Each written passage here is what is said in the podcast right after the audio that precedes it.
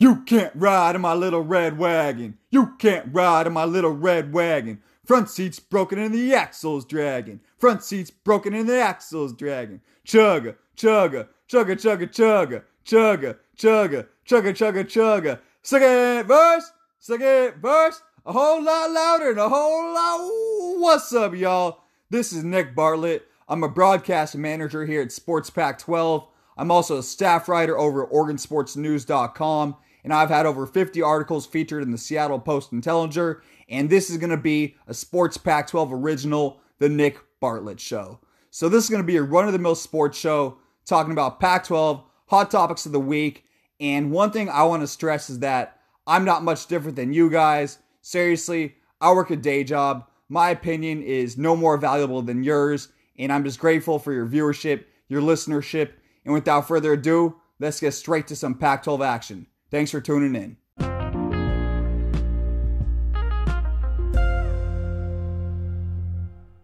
You all get it. This season is more confusing than arguably any other year in college football history. Fan bases around the conference are likely confused as to what is going to happen to their respective programs. As we enter week three of the Pac 12 season, ASU, Arizona, Cal, and UW have each had one matchup canceled, while Utah hasn't touched down on the field yet this year.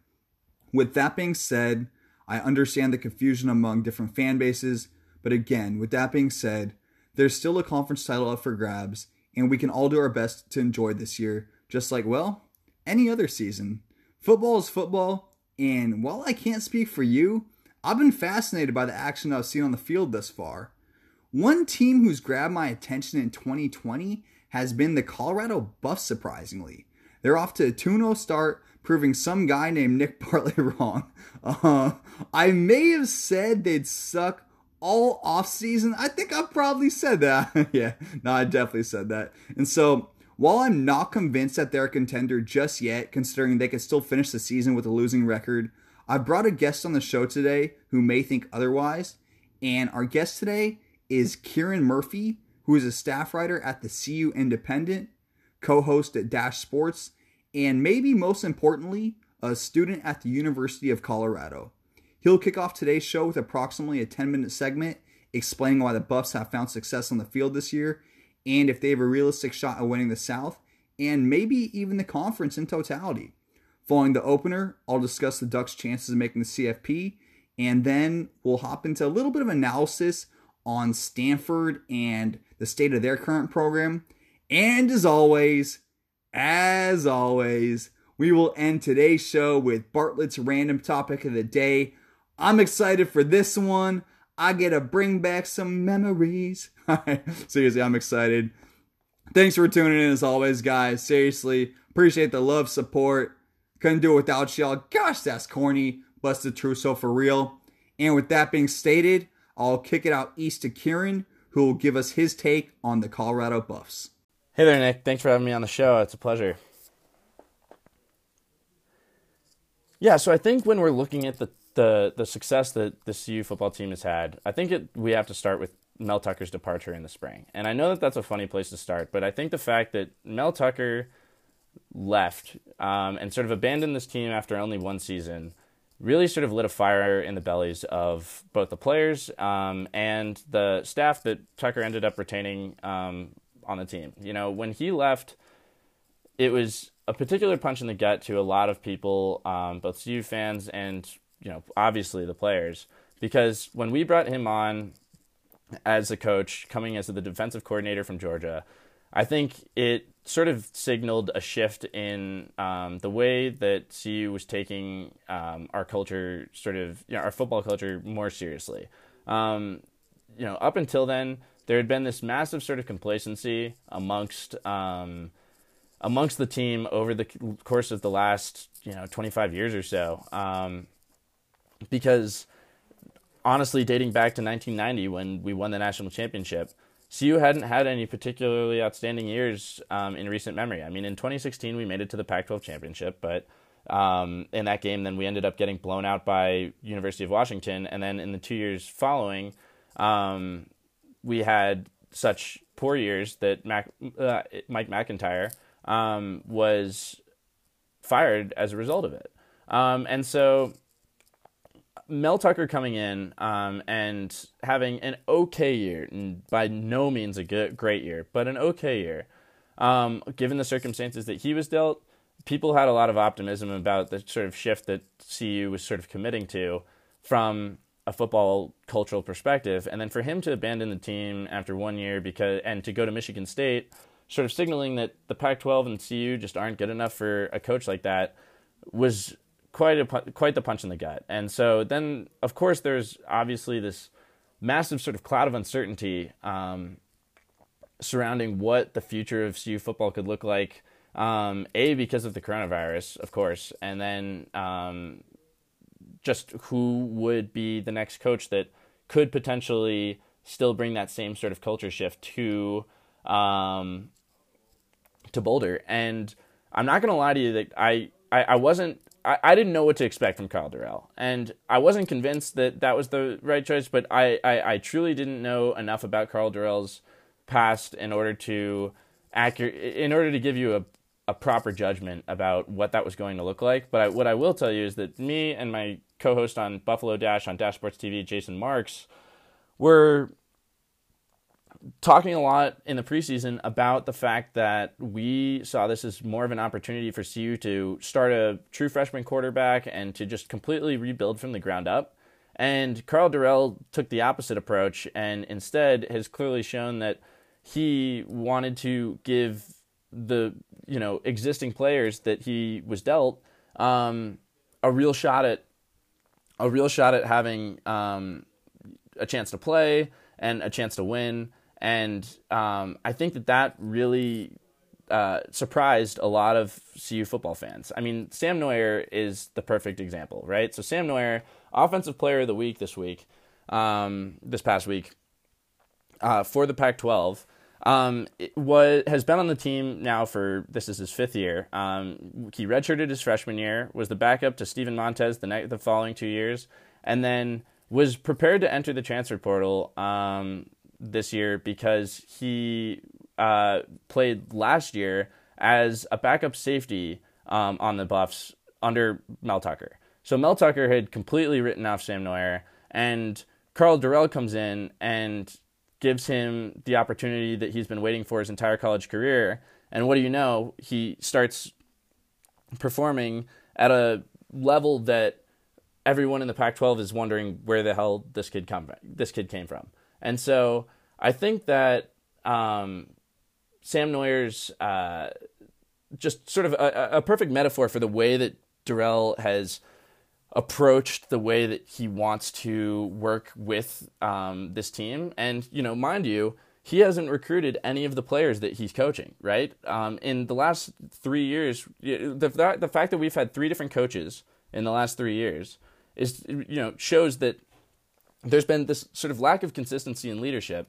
And I think, you know, one of the smartest things that Dorrell did in his, um, you know, as he came into Boulder was that he retained Darren Chiaverini, Tucker's offensive coordinator, and Tyson Summers, Tucker's defensive coordinator, so that way these players would have some level of consistency from their coaching staff.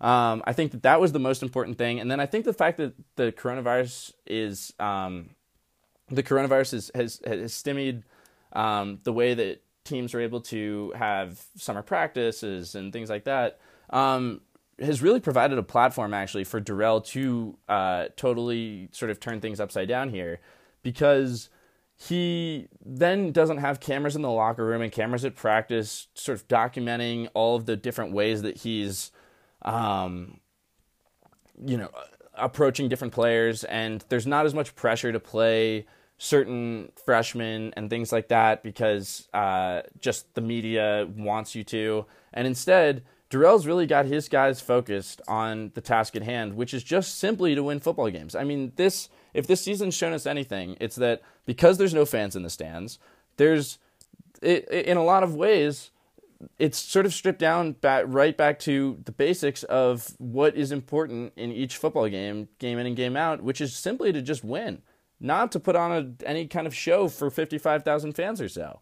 And so that the, the fact that Dorrell brought you know kept the consistency in the coaching staff and then was willing to give some new players a completely new shot at being successful under his program, um, I think is what got a lot of players to buy into him really early on, and it shows in the way that they play. So Dorrell and his coaching staff, they play completely within themselves. Um, I think that they play a very conservative brand of football. Um, you know, we've seen a lot of uh, rushing yards um, by the Buffs throughout all of these games. I mean, they had.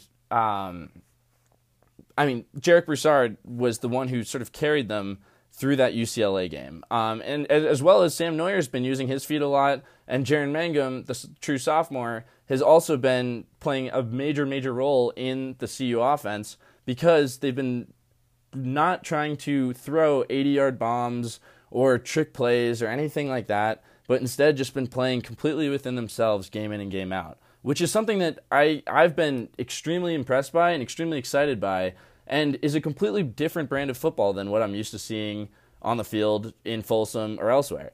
Um, and I think that what this signals in the longer term is the fact that even though Sam Noyer, for example, who's leading this team right now, um, you know, just as the quarterback and as a fifth year, um, doesn't have eligibility next year, um, which is something to call into question because you know you could have argued perhaps as I did earlier on in the preseason that playing uh, it's a per, you know what what better opportunity is there to play a true freshman quarterback? Well, what what Dorrell has done is put an emphasis on the fact that um, Sam Noyer can bring a level of leadership to the field. Dimitri Stanley, uh, the wide receiver, can bring a level of leadership to the field.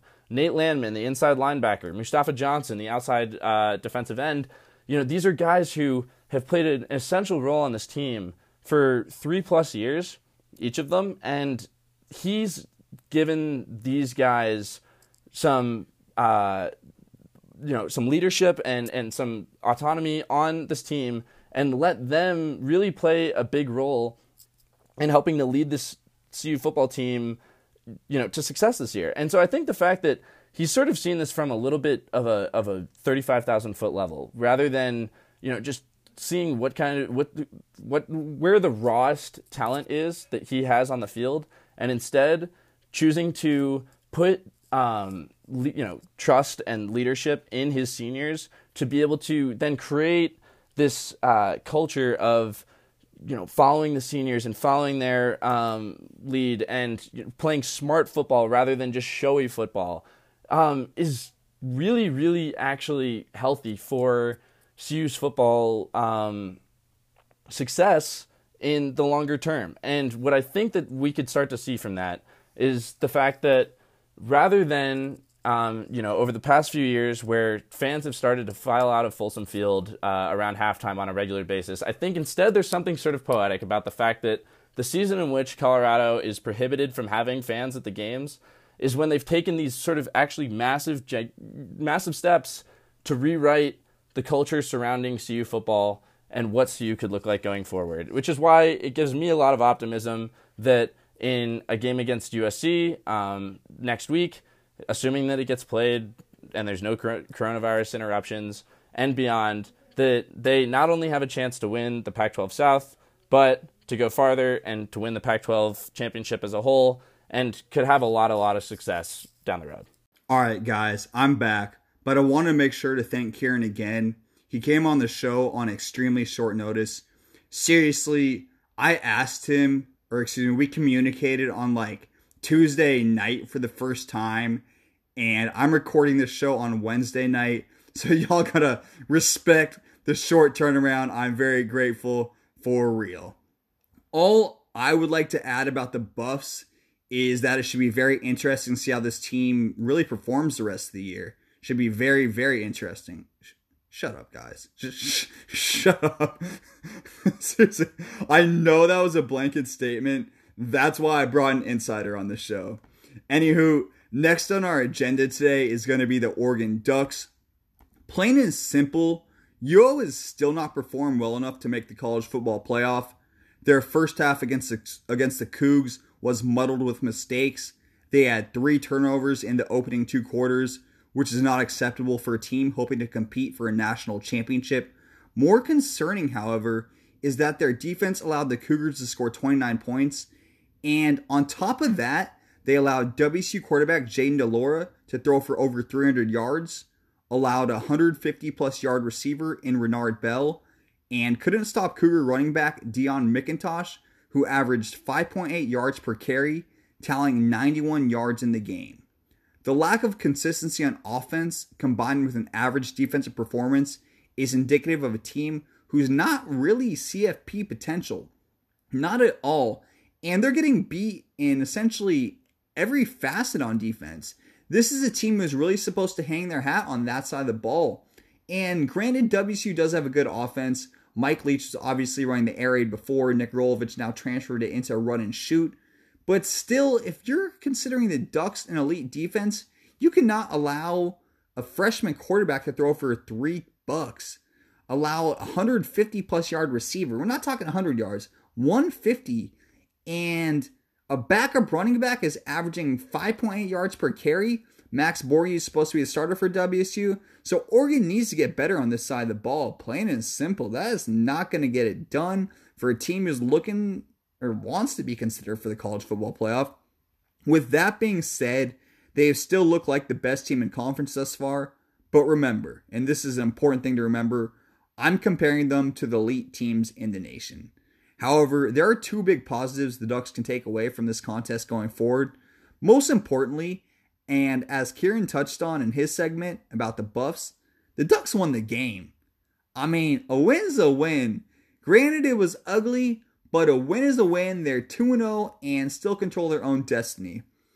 And another kind of confusing takeaway, or some people may find it confusing, but I kind of find it pretty darn clear. But, anyways, anytime a team commits three turnovers and a half and finds a way to win should be considered an outstanding performance. This team could have folded, but they scored that pivotal touchdown at the end of the second quarter and really found their rhythm the rest of the way. This result shows how talented Oregon's roster truly is. I mean, a team with a lesser talent level is not going to be able to commit three first half turnovers on the road and overcome it. And Oregon did this, so give them credit. Seriously, give them credit. As a Pac 12 fan and a guy who covers the conference in totality, we would like to see a little bit more out of the Ducks. I mean, we'd like to see them in the college football playoff.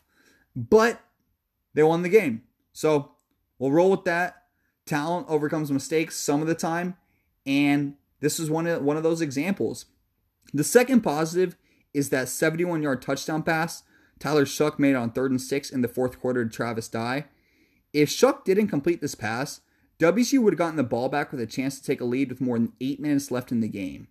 These type of plays should build Shough's confidence and the team's belief in their quarterback alike. Bottom line, fantastic play by the sophomore. And I can't stress this enough. That was big time, guys. That was big time. So big time that a firework actually went off in my neighborhood. I was watching the game and I watched on like a laptop using my dad's cable service. and so there was a green firework that went off in my neighborhood. And we've had fireworks go off for Seahawks games, uh, a bunch of other things. People getting a little antsy, obviously locked up in our houses because it's 2020. But there was a random green solo firework. And so again, the laptop has a five second delay or 10 second. Sure enough, the next play was that long touchdown pass to Dye, and the fireworks suddenly made sense. So for Ducks Nation out there, you do got one fan in Seattle. Maybe not more than one, but you do got at least one, and that was pretty cool to hear and see, honestly. So that's going to do it for my coverage on Oregon. We talked about Oregon and USC alike a bunch last week, so I actually want to spread it out and talk about a different team. And we're going to hop over to the Stanford Cardinal. And for David Shaw, this could be the downfall of their program. It really could be. Last year, they were decimated with offensive line injuries. And this year, granted, Davis Mills did miss the first game. And before he played the Buffs, he was literally locked in quarantine all week. I think that is important to understand. But that shouldn't have been a problem for Stanford. Over the last decade, you want to call it the Harbaugh Shaw era, they've really controlled the trenches, and that's been their MO. So even with Davis Mills being in quarantine all week, you'd think that the Stanford offensive line would be able to control the Buffs. really control the game from start to finish. And they weren't able to do that. Their defense also got carved. There was that very long pass to Dimitri Stanley in the first half by the Buffs. So in past seasons, with or without a good quarterback, Stanford would have been able to hang in this game. Plain and simple. It would have been low scoring. It would have been ugly, but they would have been in the game. They essentially got blown out by the Buffs. I mean, they did make a nice comeback in the third and fourth quarters, but time ran out. And is this it for Stanford? I mean, there's no other way to say it. This has been a dominant team in our conference over the last decade. Sometimes it's easy to forget that with the emergence of Oregon and Washington over the past couple seasons, and obviously USC usually has a lot of notoriety. But Stanford was that workhorse for a long time. Workhorse was not the right synonym. I'm rolling with it. And it's kind of hurts a little bit to see them fall. It really does. I don't know why. I like the Cardinal program. And just wondering, is this it? I mean, they're 0 2 in a six game season, coming off a losing season last year. And these things are going to start to add up. The one positive for them is that Cal got absolutely decimated by UCLA. So, in terms of recruiting in the Bay, maybe Stanford will continue to have the upper hand. They've had it over the last handful of seasons. I've only looked five years out, maybe even longer. But over the last five years, they dominated the recruiting. But, anyways, this is just not the Stanford team we've come accustomed to see under David Shaw. And I don't want to question his coaching because he's arguably the best coach in conference. I actually, if you've been rock with me since the mailbag days, I personally believe Kyle Whittingham does hold that honor in the Pac 12. But a lot of people would arguably say that David Shaw is the best coach in conference. And I got to call him how I see him. He is not getting the job done. This year, he is not getting the job done. Plain and simple. Their matchup next week against WSU, that could be it. This could be a decade in the making, gone in three games. Obviously, last season, too. But this matchup against WSU is everything. And the Cardinal have a schedule they could still win three out of their last four games. I had the schedule pulled up a little bit earlier. I know they still have Washington on their schedule. That's probably a loss. But they have Oregon State, WSU, and Cal are the other three teams. And those games could all prove winnable. So the Cardinal could very realistically finish 3 and 3 and salvage this season. But a loss to WSU next week is the downfall of one of the premier teams in our conference. And I don't know if I want to see that. I don't know if I'm ready to give up on Stanford just yet, but they have not looked the part of a dominant team the last two seasons. They've actually looked pretty terrible. Last week was the culmination of terrible football. And before the season began, I did pick W or excuse me, I picked Stanford to beat WSU. I'll stand by that pick. But the way it's looked for the first two weeks, WSU has by far looked like the better team. You want to look at their one common opponent, you got Oregon, and Stanford looked like booty against Oregon, while WSU was really beating them in the first half. Obviously, we discussed the turnovers already, but WSU was still went into the second half with the lead. Stanford sure as heck did not do that. So for the Cardinal, this is everything next week. They must beat the Cougs. And if not, it's the downfall of not quite a dynasty, but sure as all heck a premier team in our conference. So that's going to wrap it up for our football coverage today. We got the Buffs, we got Stanford, we got Oregon, but now, and oh yes, yes, yes, yes, yes. wow, you, you can't put these things in your notes. Sometimes things just happen.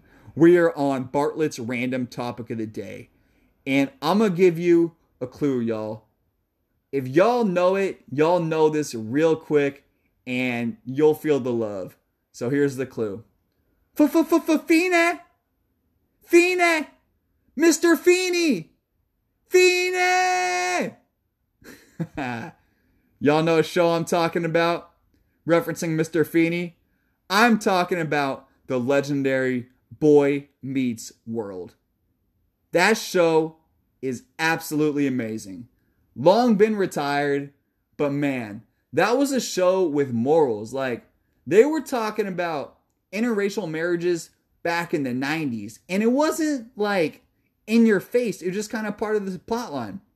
It was just a beautiful, well written out, loving, heartwarming show. You obviously had the Cory Topanga marry your high school sweetheart, fall in love, all those great things. You had Shawn and Cory reuniting as friends, not reuniting, always been best friends. They got their goofy handshakes. Shows two kids from opposite sides of the tracks. You got Cory, obviously from more of a stereotypical middle class family. You got Shawn Hunter from the trailer park. A lot of other great characters. Oh yeah, of course. You got Eric Matthews, the Feeney call master. Like EM, no one's ever called him EM. Seriously, I could go on talking about Boy Meets World forever. Like I absolutely love that show. I loved it so much that when the Disney Channel made the rerun Girl Meets World about three years ago, something like that, I actually watched every episode. I was a 27 year old man who watched every single episode of a show in the Disney World. Not ashamed at all. My sister still makes fun of me for it. But man, I just love Boy Meets World. And the reason why I'll actually get serious, like if you've seen the show, you know what it is, but it's just a show again, not so much the morals, but how it was so tied in and not in your face. And it showed varying aspects of life. And a couple examples of this is, as I mentioned, Shawn Hunter grew up in a trailer park. There was there was an episode where they tried to get him into a cult, but it wasn't done like a super exaggerated way. But they tried to get him in a cult. There was another episode where Shawn ended up working for the mafia under the table. Wasn't thrown in your face. It was a kid show, so they didn't necessarily say it was the mafia. But as you get older, you start to pick up on some things. Cory, Cory and Topanga, obviously like the lover, the the whole essentially plot of the show based around them.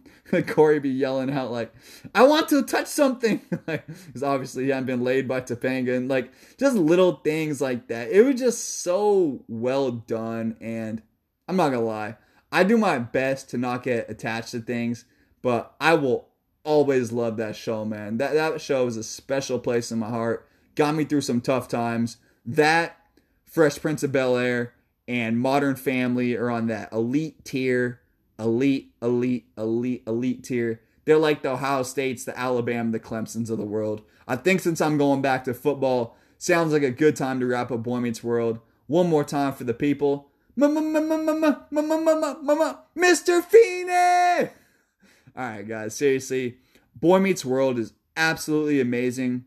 If you haven't seen it, I would highly recommend watching it out. Start the older years, the younger years a little bit kiddish, but if you catch them when they're in college, there's some real stuff to be learned in that show, much more than just a few laughs. So that's it for Bartlett's random topic of the day. Concluding today's episode, again, I want to thank Kieran for coming on the show. If you'd like to contact him, you can reach him on Twitter at K underscore Murph24. Again, that Twitter again that Twitter handle is K underscore MURPH24. And as for my take on the Buffs, should certainly prove an interesting team to watch the rest of the year. And that matchup with USC now has really significant South implications on the line. I certainly did not predict this. Probably the furthest thing from it. In the North, Oregon does not look like a team worthy of being selected to the college football playoff, even though they won Three first half turnovers is not conducive of a team who'd like to win a national championship. Next, we talked about the Stanford Cardinal and really analyzed is this the downfall of their program? Getting beat in the trenches against Colorado really says something about the state of their program. And next week is a must win against WSU to save a decade of dominance. And finally, in Bartlett's random topic of the day, I was able to relive the Feeney call and explain why Boy Meets World is arguably the greatest show of all time. Thanks for tuning in, everyone. Stay safe, stay healthy. And when I was at work today, a fourth grade girl asked me, like, what's my motto? What's my tagline? What's my phrase? I wasn't sure exactly what to say, but then I thought back to my show and it came to me very convincingly. If you've been listening for a while, you already know what it is Cheetos and tuna.